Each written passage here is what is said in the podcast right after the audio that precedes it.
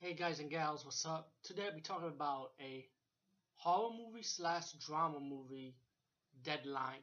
Um, the first time I heard about this movie, there was some guy on YouTube, right? He was talking about it, and um, I'm trying to remember how, how I came across this movie though on YouTube to see his review. But I just clicked on it, you know, and it says Deadline. I I never heard of this movie before, so I was kind of curious about it, and um, when I was listening to his review of it it sounds so fascinating because he, he ended up showing the clip of it. And I was like, okay, Canadian horror movie, awesome. And then I saw that one scene with a psychic goat. I swear to God, psychic goat killing a, a farmer.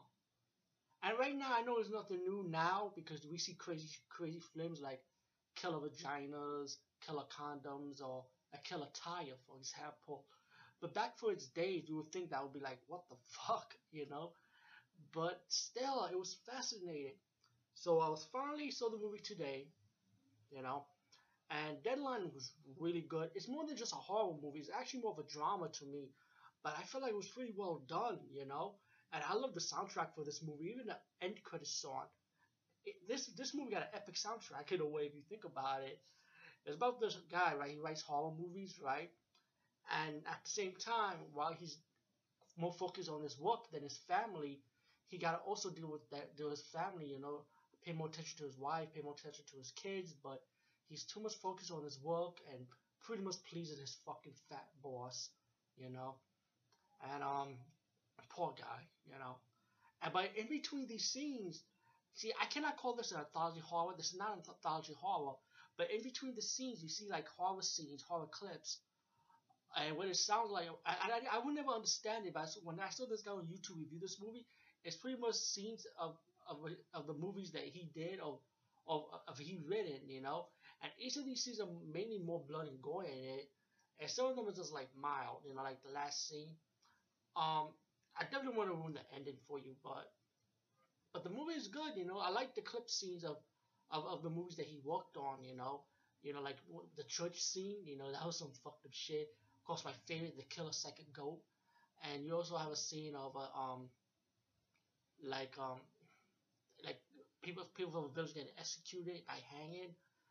But let me just say, when it comes to the drama part of it, it's like pretty much him focused more on his work. His wife is tired of his shit. He needs to spend more time with the family. She's doing drugs. Pretty much she's having an affair with someone. Story wise, you know, it's telling you that pretty much. And um, as the movie progressed, you find these two kids, his two sons, are fascinated with one of his work, and then they end up killing, killing their own sister but because they think they were playing around, but they actually killed her by hanging her by watching one of his movies, pretty much. You know, and then affected the father, affected the writer of the of this movie, the lead character, and you know he started like ha- having hookers in his house, doing drugs. He started having memories of his daughter while watching the movie that actually did killed her. That put that inspired his sons to do the kill to hang his hang their sister pretty much he start getting all fucked up and shit. And then you have your ending when he feels like, you know what, my life is over. I'm, I'm just tired of it, pretty much type of ending. But um, Deadline, definitely I would say is underrated because I never even heard of heard of it. It's also this guy's review of it on YouTube.